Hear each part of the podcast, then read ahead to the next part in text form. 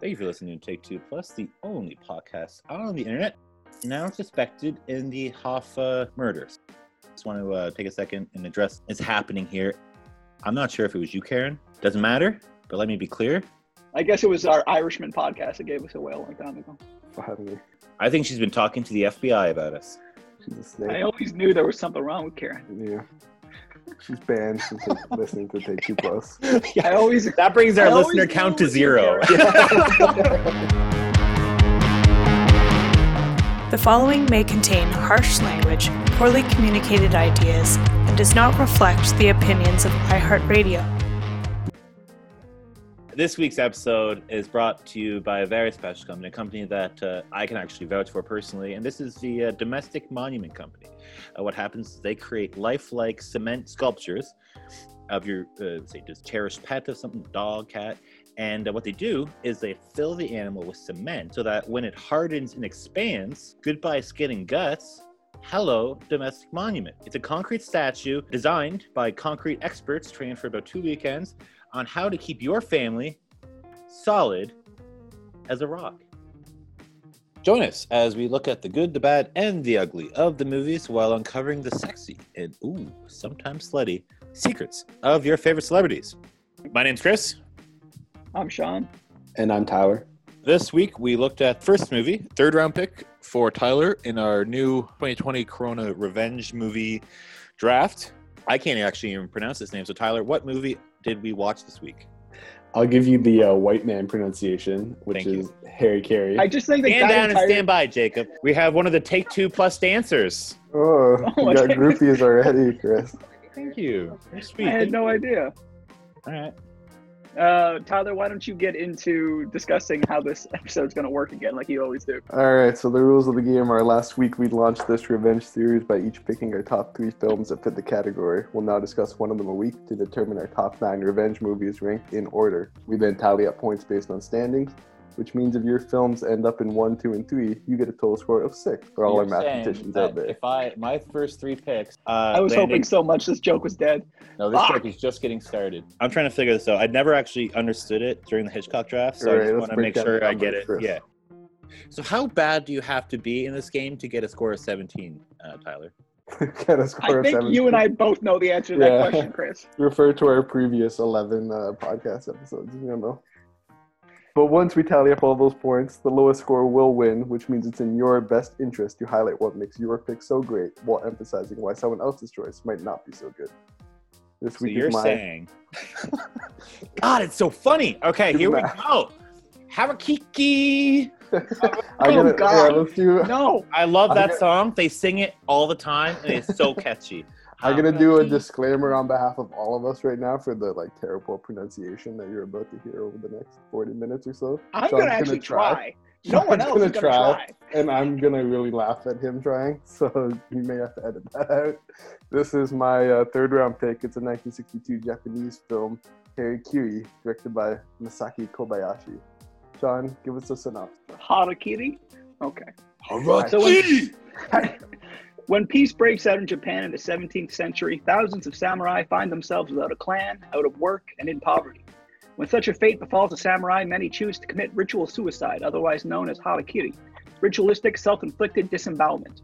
In this story, an elder samurai named Hanshiro Tsugumo, played by Tatsuya Nakadai, seeks admittance to the house of a feudal Nice. lord so he can commit the act. Once there, he learns of the fate of his son-in-law, a young samurai who had previously sought work at this house, only to instead have been forced to commit harakiri in an excruci- uh, excruciating manner with a dull blade made of bamboo. This Oh, revelation, this revelation sets in motion a tense showdown between the elder samurai and the house as the former extracts revenge on the latter. This is a beautiful Um, movie, by the way. I haven't seen this before. This is a beautiful Yeah. movie. I'm not sure how you what you call it. Um, Harakiri. I was like, how are the subtitles going for? And you're like, this movie has subtitles?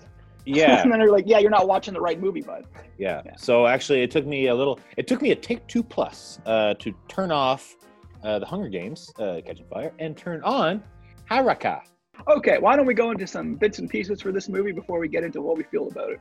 Directed by Masaki Hey. Kobayashi, an artist who liked to turn critical eye towards the human condition, He even made an entire trilogy of films that look at exactly that and is called, appropriately enough, the Human Condition series.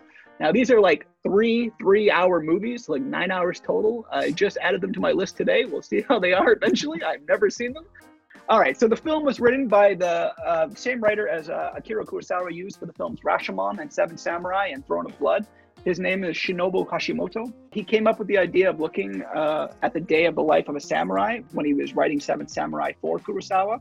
And that was kind of like the genesis of this film. He wanted to look at the day of the life of a samurai. But then he found the short story that the, the actual film Harakiri, Harakiri is based off of. And then he kind of adapted his original idea to help it fit into the story. Uh, Kurosawa sword fights usually come across uh, like an art form. If you've ever seen a, an Akira Kurosawa film, they're like very graceful and beautiful. Kobayashi in this film, he makes his uh, his battles more grimy and realistic. For instance, at the same time that this film uh, was shooting, both Yojimbo and Sanjuro, which are Akira Kurosawa samurai pictures, they were filming around the same time. And if you were to watch those films and put them up against this one, they're just completely different experiences, tonally and just in how they look. Uh, Kurosawa is much more, I guess, you, I mean, he wasn't really a popcorn filmmaker, but compared to what this film is, he was definitely much more. He was probably the most like popular Japanese filmmaker. I have a legitimate question. Right? When it comes yeah. to these samurai movies, are they all taking place like with it within a certain period of time, like historically, or is it like the, the yeah. Wild West, like a western that pretty much takes like what 19th century kind of thing?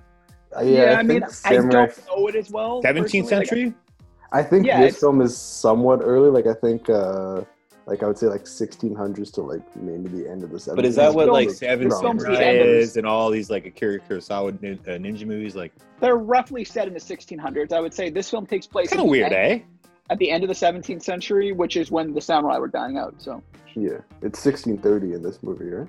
Uh, yeah, I think so. It must be exciting though because uh, up until then, it would have just been like tradition to probably like pass on these stories like orally, mm-hmm. oral sex wise. And well, uh, that's why Japanese films, I mean, samurai films were always huge in Japan, right? Yeah. Uh, no, but, but the I mean, more so you, watch... see it on stage, and guess what? Here's something that I found very interesting about this film. So beautifully shot. It's such a well, pleasure let's get to into look that at. in a minute. Let's get into No, but let me just ask you this: like. Isn't it interesting that Asian cinema in the early '60s and American cinema were very similar, even though the content of what they have to offer is so completely different? But like the way they communicate it visually, visually um, an aesthetic. Yeah, I mean, there's a certain like I would argue that in like the '60s.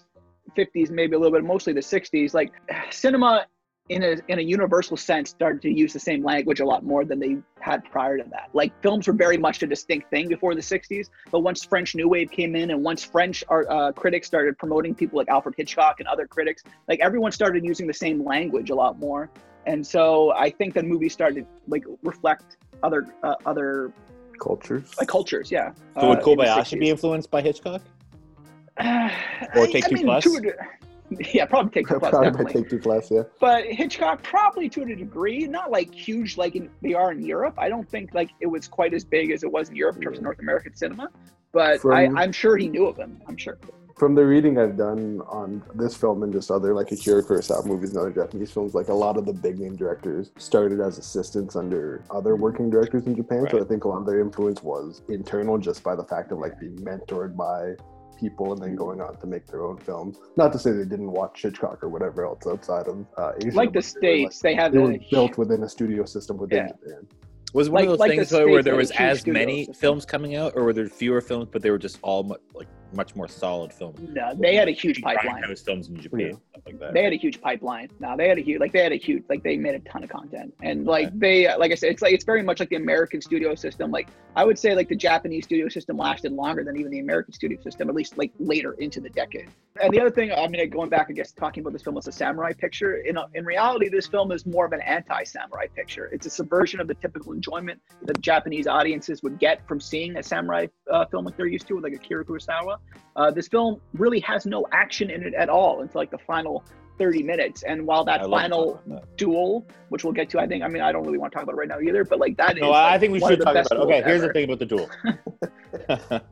so the whole idea behind uh, there's a couple different words for, for what harakiri is, right? There's like Japan has two different words. They have harakiri and they have seppuku. Uh, seppuku is like the more usual, the more used word for what harakiri is. Harakiri is like the more vulgar word. Um, but it's basically a form of atonement for a, uh, for a samurai as he dies. He's both punishing himself for his failings while atoning at the same time for them by taking his own life. So it's a very it's a very important aspect of this culture, especially in this time, right in the 17th century. So it's an interesting idea because it's also a very aggressive idea that in the 60s, you know, it's never been explored before at this point. Can I ask you one this, question though, when it comes to this movie what? and the idea of this uh, harakiki or whatever? Harakiri. Uh, harakiri. Like it's easy for me to say now. I have to correct all you motherfuckers so much. It's harakiri. well, that's because you're so smart, Sean. We're so stupid. I know. I know. So what's going on with the extortion of haraki, uh, harakiri? You know what I mean? Like that's a big thing, and it's like, oh, you are extorting us. Uh, well, a lot about this film is, I think it's it's to me again. I don't want to get into this quite yet, but since you're bringing it up, Chris, I think that this film deals. The people need to know, Sean. Like the Japanese culture and the histor- the history of the Japanese culture and how things used to work back then, and I think it uses revenge as like a mechanic to like let us see that but harakiri was a very important part of Japanese culture. What was your question again? Oh, the uh, the yeah, you're not even an- yeah, okay. okay. Oh, okay. No, John, no, okay. Just... You're saying what? So what they're talking, but like fuck, like you have harakiri, right? And so these samurais would show up at different houses, like the Lee clan, and say they're going to kill themselves, hoping in reality because they're poor and broke that this house, this house will just give them a little bit of food, give them a little bit of money, and send them on their way. But in Japanese culture, that's very disgraceful for certain people who like take their morals and their like culture very seriously. And in Japan, that's a huge segment of the population. No, why so, is it like, then?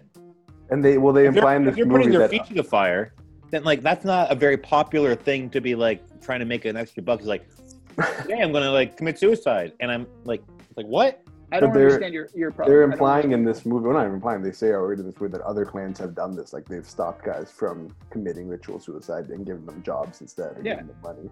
In the story of Chijiwa, that's what he wanted to happen, right? That's what he wanted to do. He thought that because he had heard it happen to other samurai, that if he went to this house and he just said that he was going to commit harakiri, they might just give him a little bit of food and a little bit of money, which is what he needed to help his son and send him along his way. But that's not how it turned out. It's like Russian roulette, man. Yeah, definitely. It kind of is, yeah. Okay, so a couple more things. The suit of armor that appears throughout the film is basically a metaphor for the movie. It symbolizes the power and majesty of the past, but it is ultimately empty. So, how powerful can it really be? Yet, at the beginning of the film, it's the first thing we see, and at the end of the film, it's the last thing we see. It's a very important metaphor for what this movie is because it shows that even though you can stand up against you know history and against these clans and against oppression and you can bring it down like like uh, Sugo does by knocking the the, uh, the armor down, eventually someone's going to put it back up again. So it doesn't really matter, which does not make this a very hopeful movie, unfortunately. I'm sorry. What's it's the metaphor? A... Hollow history. Yeah, the we'll, we'll circle back to it, or you can just listen in the edit again if you want to get back to it, Chris. Uh, uh, the movie was extremely successful in Japan. It won a whole bunch of prizes, even around the world. Uh, critics and audiences loved it. Did it, win, did it win the Teen Choice Award? It did not, but when it went to Cannes, many people thought it was going to win the uh, Palme d'Or, but it lost to Visconti's The Leopard, which is an awesome movie, so it's hard to judge that. But it did it did pick up the special jury prize. It's nice, isn't special it? jury is what, like a critics' choice type of deal? More, I think it's like the audience. It oh, might be like an audience award, I think, but I'm not 100. percent You might want to double check that. it's like a short list, probably. I feel like special jury's audience, but it might be critics. I feel like the Palme d'Or is probably critics. This is a cool movie because it is a timepiece. People... Wait, I got like three more things. You can say that. In oh my god. Okay, well, why don't you just let everyone know like where you're? I will when you're done. When I'm done. I love all the pauses, Sean, because it just lets me just like, oh, I can't. I wonder what I'm going to do with all this freaking dead air. Kobayashi, when the director Kobayashi couldn't find a way to get the blocking of the bamboo seppuku scene, uh, harakiri scene right, uh, he couldn't figure out the way one? to get the yeah, like the the when the Chijiwa kills when Chijiwa does it, yeah, you couldn't get it. Yeah, yeah, yeah. because gross. it was. It, yeah, that's like surprisingly yeah, gory. By the way, did they have the same rating system in Japan as they did in uh, no. America? I doubt it. I, I don't no, know. I what don't would this have been rated? Because it would have been like PG over here. No, it would have been rated. No, this would have been rated mature. I think over here. Yeah. It's gross. Uh, but, it's very realistic. I was watching it with actually a couple friends, uh, and one of them pointed out that it uh, is very realistic, kind of. You know, it's like excruciatingly slow that scene, like deliberately slow. Like yeah, feel it's torturously slow. Yeah. Mm-hmm. Uh, anyway, he couldn't figure out how to get the blocking of that scene right, but eventually uh, he decided that he would go home and get extremely drunk And that's exactly what he did. Kobayashi or Kobayashi went home, got extremely drunk, and then realized as he was stumbling all over the place that what Chichiwa needed to do was just simply fall over his sword for him to get the end of the scene right. So that's what he ended up doing. Uh, I'd like to point out also that they steal that in uh, Friday the 13th, part four, the final chapter. I'm sorry, they steal what? Goes through his eye? A bamboo. Remember the the the the, uh, the machete goes through um, an animatronic Jason's face, through, like through the eye. Oh, like, stuff as is this like bamboo? I don't understand the reference how it pertains to this movie. God, okay. Sean, you're not even giving me half an inch. You're not even get. Okay, there are certain Uh, things that were inspired by this movie. You see, one of them, surprisingly, because it's such a lowbrow film, one of the shittiest movies ever, Friday the Thirteenth Part Four, with Yeah. fucking uh, what's his face, Corey Feldman. The ending scene features a very similar death, only I would like to think it's uh, homage. An with- homage. you know, there's a giant butcher's knife, and it's uh, Jason's face, basically. Right. You know, this is all being cut out of the movie or of the uh, podcast. Yeah, so, so like, let me just get the last two points out, and then we're, then we're good. Uh, with the release of this film, Kobayashi officially became one of the golden children of the golden age of Japanese filmmaking, along with the likes of Kurosawa, who made Seven Samurai, and High and Low, and Yasujiro Oro, um, sorry, Yasujiro Ozu, who made Tokyo Story, and Kenji Mizoguchi, who made Ugetsu. Apparently, Nakadai and the actor who played his nemesis in the film, Rentaro Mikuni, who played uh, Saito, I believe, they did not get along at first at all. So Kobayashi spoke with them and told them that he was going to stop filming until they figured out how to work with one another. And they ended up holding back filming for three days so these guys could figure out their differences. Like they literally shut down filming for three days just so these actors could figure out how they were going to work with one another, which is basically just unheard of. Do you think that was legit, like them figuring it out? Or you think the director just wanted like three days off? Was Well, like, see, that's the thing because then I hear another story saying that that sword duel that he has at the end of the film with one of the three guards at the end the of the like film. final one, yeah, Yeah, the the I'm in awesome the one. grass or whatever. Yeah, yeah. That scene, he literally took like a week or something to shoot because he was just waiting for the right clouds every day. He'd show up on set and he'd be like, "Nope, clouds aren't right. Not we're not shooting today," and he was just waiting all that's the time. like such a director flex. Like that's like a David Fincher move or something like that. all right, those are my points, bud. Now we can get into what we feel like about this film. Chris, I can't wait. tell us what do you think about the film Harakiri now that you've seen it for the first time? Uh, well, as you know, Sean, around here at Take Two Plus, we watch it twice because the first time we are so blackout drunk we can't even remember. this is a sexy movie. Okay, we can all agree on that. It is beautiful. It is. Mhm. It is of the highest tier, quality wise. So, Chris, if there was one thing that stood out to you in this movie, what was it? Like, when you what was your Cinematography. takeaway? Who who did the cinematography for this movie, by the way? It is Yoshio Miyajima, Yeah, he It looks mostly like he worked did- with this guy. basically all of uh, Kobayashi's movies. One of the things I really liked about this film in terms of just like how it starts it's just like the opening. I think like the opening shot of the suit of armor, like we're going back to that metaphor again, but it's just Mhm. so mysterious and ominous and like the music in the background. It's just like and there's like that smoke just billowing around smoke, the yeah. uniform. It's just like it's such an awesome shot. And then establishing uh, this suit of armor just sitting there from the very first shot of the film, it gives the ending extra meaning when you rewatch the film the second time because you know at the end of the film the main character destroys the the suit of armor by throwing it at the, his opponents and like knocking it over i mean i guess at the end of the film you do see it's already put back together but it's like when you watch the like film a the cover up, right? yeah it's a cover up basically Yeah. when you watch it the first time and then you kind of forget about it for a while because i've only seen this movie twice and the last time i watched it was the second time and then you start the film again for this uh, the second time and that's the first thing you see like oh shit yeah he's telling you from the very beginning that everything that happens in the story is pointless you know as soon as you see that that, that suit of armor just standing there and sitting there like oh so this story changed nothing Regardless of what Segumo does, the clan is going to survive, and the samurai is going to survive beyond him Yeah. as like a honorable thing. Yeah. Even though they have no honor really by the end of it.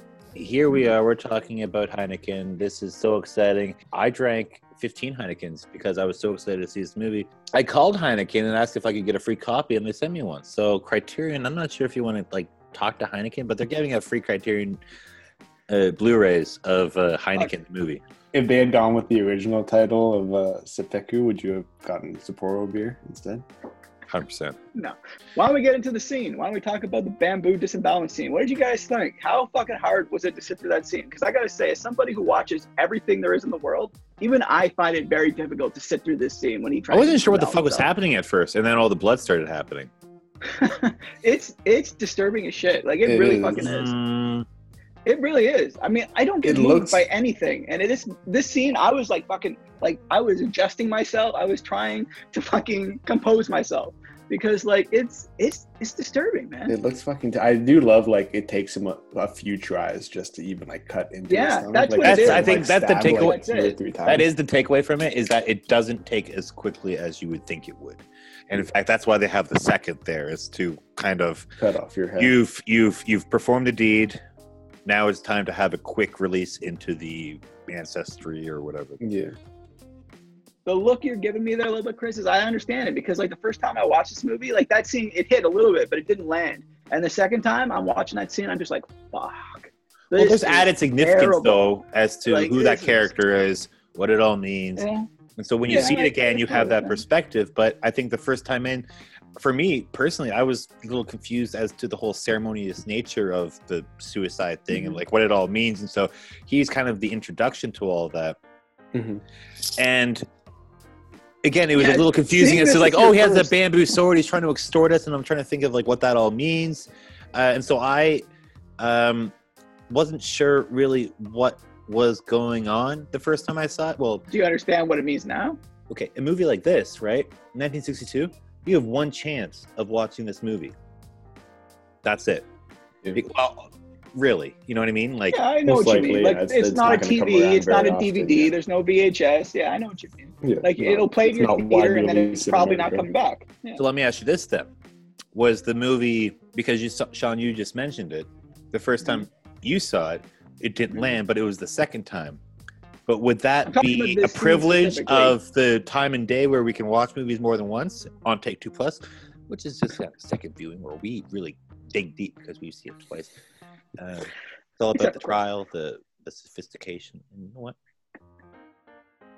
I think that entire scene, like that Harakiri scene with Chijiwa, um, it's like this, like, and actually almost the entire film to that point. There's this building sense of tension and dread through the entire first 40 minutes of this movie, and you can feel it. And that scene just caps it off. And it's almost like this, it's like the first 40 minutes of this movie is this like horror film. Horror. Tyler, what do you think, man? I actually, uh, we're comparing films in this scene. I saw Psycho as like the big comparison. In a sense, killing off your main character with a very visceral, visceral uh, death scene, like 40 minutes into the movie, and taking it in a bit of a new direction after that. Yeah, that's true. Unfortunately, the direction this movie takes for about 20 minutes to 30 minutes is a little boring, but yeah, uh, that part's a little slow. Um, I mean, you know, we can we can get into that a in a second. second. Like, Uh, what else do we guys like? What else do we like? Some stuff that I do love. I, I love the idea of like these samurais at the palace being so obsessed with honor that they lose sense of like Yeah. compassion, like human decency. Like to them, it's more honorable to force someone to kill Hey, did you take that from uh, Karate Kid? uh, wax on, Uh, wax off? you know, there's a lot of honor, but not a lot of compassion. Is that actually from Karate Kid? I feel it's like no mercy. It's like now he has the commercials with like the Koala Kai. It's like show mercy. Cobra Kai. Yeah, where this is actually just like a segue to Cobra Kai that I'm trying to. I believe this is the prequel to. Uh, Yeah, pretty much. Yeah. But no, I like the idea that the the samurai here in living in the palace see forcing someone to kill themselves with a bamboo sword more honorable than like giving him a little bit of money or a job or like helping him out. Like it's let me ask you this Oh, though. see, like I didn't get that from the film. I thought, like, I, from my reading of the film, is they know it's not. They're like, we're going to enjoy this. I mean, I think You it's see both. what I I, mean? Like, think the they're way I think they they're lying the to entire, themselves like, in a sense. Like I think it. yeah, like, I think they're know what I mean? Like- rationalizing it a little bit under maybe under the They basically like, you know what? We're bored as shit. You want to kill yourself? Let's watch.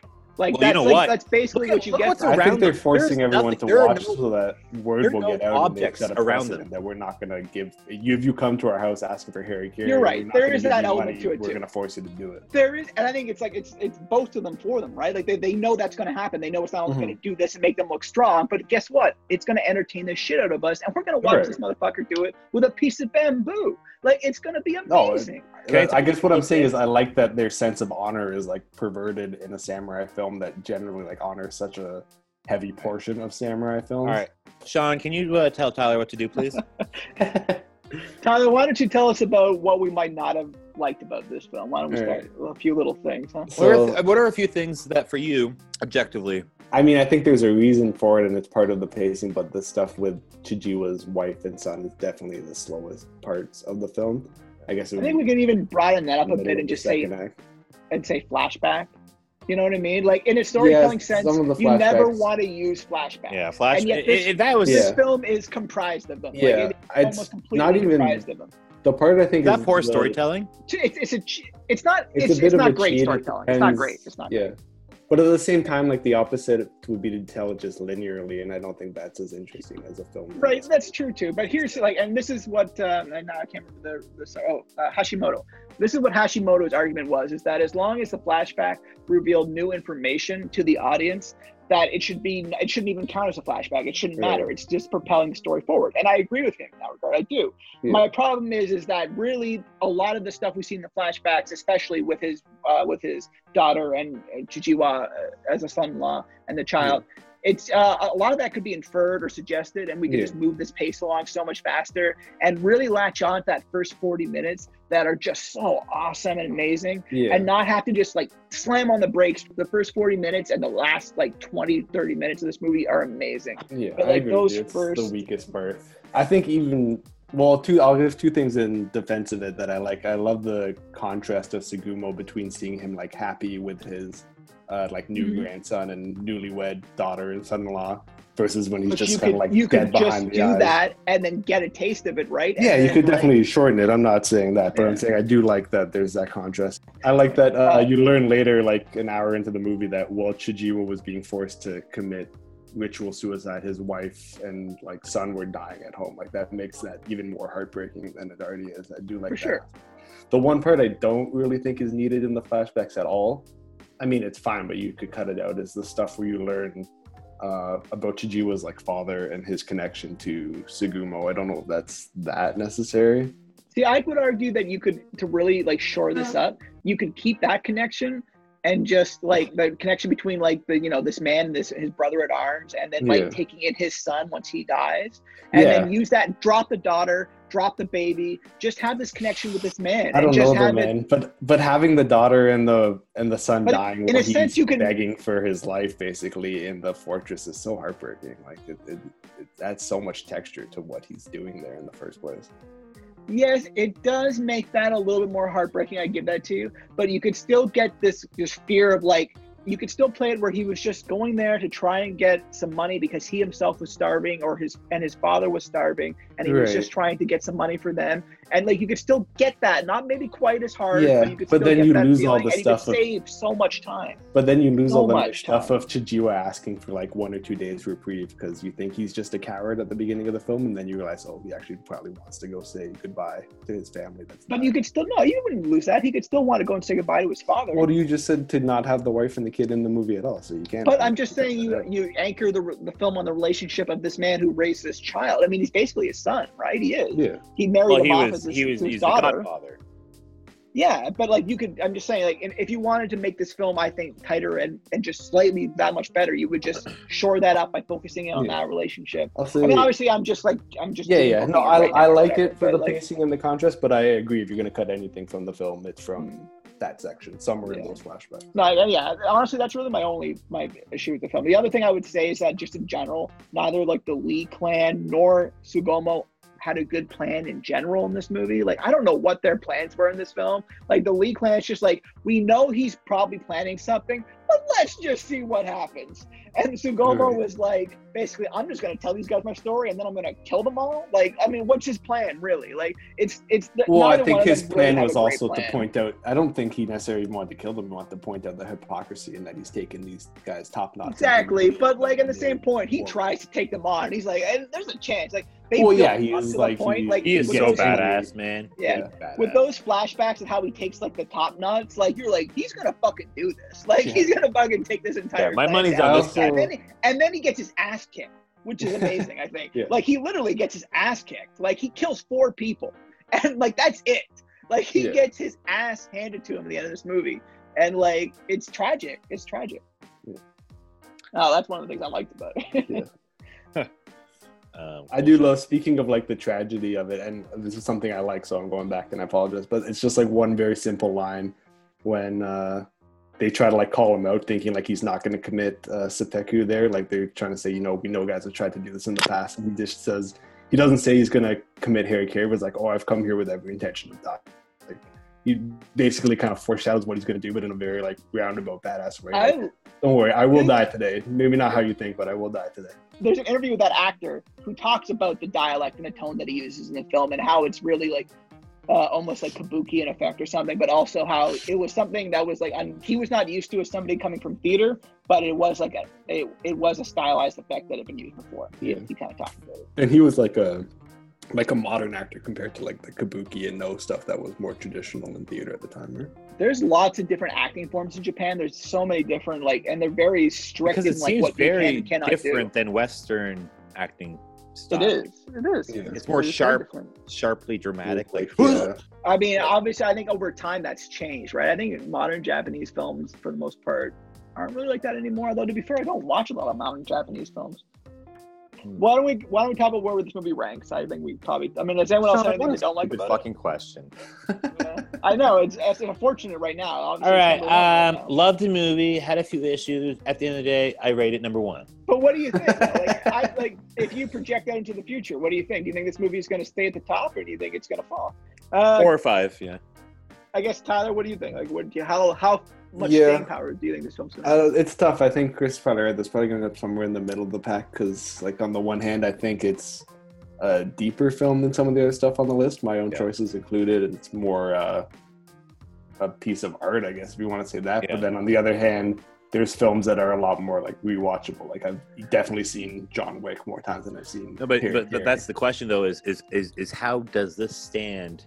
Not so much, yeah, as a revenge, as a revenge. As a revenge so, so I was gonna say, like, I think this is a first-rate film, but how does it stack up as a revenge film? And like, the more I, don't think, think it does, film, Tyler. I think the idea of catch me outside. How about that? As a plot device. no, I I kind of agree with Chris. I think revenge is used as kind of a plot point and it's not used as like the theme of this film. The theme is more about history and, and Japanese culture. The and is like about the, pointing out hypocrisy structure. through revenge. Yes, I agree. But if you guys didn't think it was a revenge movie, you should have vetoed it last week. Uh, well, no, no, none no, of us have fucking seen it, Tyler. I'm not saying it's definitely. None of us are into your film. weird. Don't don't get don't get tight, Tyler. Don't. I'm not going to get. I'm just saying. Yeah, Tyler. That's what they say. Don't get tight. I'm get just tight. saying. Now we are hey. judging these films based on which films we think we like the most for whatever reasons, not based on what is the most revenge. Tyler, no matter what happens, you get number one this week, bud. That's no matter true. what happens. Hey, I'm hey. just saying. Hey, I'm just saying, I bet you feel because I felt was foreign correspondent being number one that week. This Fuck might you, last longer than that. This might last longer than that. So. We'll see. Like I as a revenge film, I What's just the next don't movie? know if it's as integral as a like. It's more of a plot device than it is like a thematic. And so you're saying like, uh, Tyler is disqualified? No, no, it's not. It's but what's wrong with it being a plot device instead of being? Uh, I think I think having both is the best case scenario. That's all I'm saying. I'm not saying you you, you can have movies where it's both, and I don't I think, think having, it is both. It, having a great movie is the best case scenario, regardless of. Uh, well, we'll see. We'll see. So we'll see uh, for all of our listeners, we'll we, we we discussed this, uh, and you can uh, check out our um, draft episode. The question was asked: Do we take the top film? Like, are we looking for the best films with revenge in it? or are we looking for strictly the best revenge films? This is probably the best film with revenge in it, but I would not say it's the best revenge film. On no, I, I you're saying. I see what that. you're saying. I, I don't ultimately think this is even the best film we have on this list. It might be. It might be. And it's also like, it in fairness, like this film is. You got to admit, though, Good, the Bad, and the Ugly is more revenge film than film. this. So you guys vetoed no, that? No, I don't. No, no, no, Sean, I don't, I, I don't shut the fuck up. I don't agree. I disagree but, with you on that. But your pick next week, Once Upon a Time in the West, might be, might be. In this film, the victim is who do you guys say? Who is the victim in this film? To me, it's Chijiiwa. The audience. Right? Chijiiwa. Chijiiwa is the victim in this film. The Avenger is Tsugumo, right? That's the the Avenger in this film. And the target clan, like who is the target of his wrath, is the Lee clan. and he only ends up killing four of them. That's just. I like, think I'm it's a well. I think it starts with the being the first three guys that he takes a top notch from, and then a larger aspect it's the Lee. But he doesn't man. kill those three guys, right? Now they do end up dying because They have to commit- kill themselves. They have to commit harakiri, so he does. He doesn't kill them. So yeah, But it's not so much seven. about He's got seven revenge. killed. But I don't think revenge has to be just murder. Like revenge. No, no, no, I know. I'm just keeping track of this as a running thing for we can Right. compare the rest of the movie, Um, right? but what I'm He's saying got is, like I seven think kills. in this film, I think it he starts with it starts small with the three guys that he takes the top knot from. It's a little bigger when he takes on the whole clan, and then it's even bigger when he's basically take on taking on the entire like system of government and feudalism. Okay, you get, you're getting a little position. metaphorical with that last Yeah. one, but yes, I agree Well, with you. is this Uh, movie not metaphorical though? No, you're right. The entire movie is. The other thing I think we should do is always target uh, what does this film say about vengeance? And I think what this film does say about vengeance is that it's justifiable in certain situations, but it's ultimately not that effective in accomplishing anything other than satiating yourself in the moment. Revenge is best served by making a point, i.e., taking the top knots, than it is an eye for an eye, so to speak. Thank you for not like making that revenge. totally obvious that you were reading it. All right, here's the thing. Wow, contri- go fuck yourself. Chris, tell us what you think about the revenge in this film. Well, that's just it. I was wondering. I was going to ask you guys, like, is for revenge movies, this one included, like, is revenge quantitative? Like, can we like see? Oh, this person got more revenge than on this person. I think right? we can look at that. Is it a body count it. or is it like? I'm not saying that It's je is sais these quoi. things or it isn't, but I think that's something we should track and just use as our judgment for when we're determining these things. Yeah, I don't know, Yeah. but like I think this film, like the revenge is specifically not satisfying in this movie intentionally because it gets swept under the rug and they hide everything. You're did. right. It is. It is absolutely. This movie. But that could be more tragedy. profound than something And- where it is eye for an eye, where, Where he kills, is never like, clean. people. Revenge Yeah, is clean, exactly. I agree with you. If this film used revenge as the theme, which it doesn't really, it's really more of a device, and that's why I think ultimately it doesn't quite accomplish that. It Well. Sean's it as right. a Everyone else is wrong. Uh, thank you for listening to Take Two Plus. Uh, fuck you. That's not what. I think you Sean's just comment on that. introducing body counts because he's got John Wick on his list and he's going to be like, well, it's got the Oh, highest no, body that is count, so that it's the, clearly the best movie. I didn't even think about that until Yeah. this moment. He but went no, with not why I one was doing it. thousand five hundred body counts. I'm So body literally counts the equivalent of like three small towns. Mhm. As I was saying way earlier, I think this film went up somewhere in the middle because it is an exceptional film, but it doesn't necessarily have this rewatchability. Uh, I agree with Tyler. I think that this is a really great movie. It would probably be midway on the list. Like, I mean, it's it is going to be difficult. I think uh, moving forward because Well, for instance, next week's film is Once Upon a Time in the West. Yeah. That's an amazing movie. That's a great movie. That's an amazing movie. is it Does a good have- revenge movie? That's it. That's the question, and it's been a Yeah. long time since I've watched it, so we'll find out. Yeah, two hours and forty-five minutes. We'll see. All right. Well, whatever. Fuck you. Anyway, so uh, thank you for listening to Take Two Plus. Uh, this was the episode on uh, Heineken. Uh, this is the first episode of our Revenge Draft series. Right, everyone. Uh, You'll You'd be ahead a of your time. fool not to listen to One next day. week. A stupid fool. Oh yes, uh, and again, if we remember from last week, if you love us, you keep listening, and we love you more and more every episode. Do the sign up. You're getting tired. So am I. Ciao.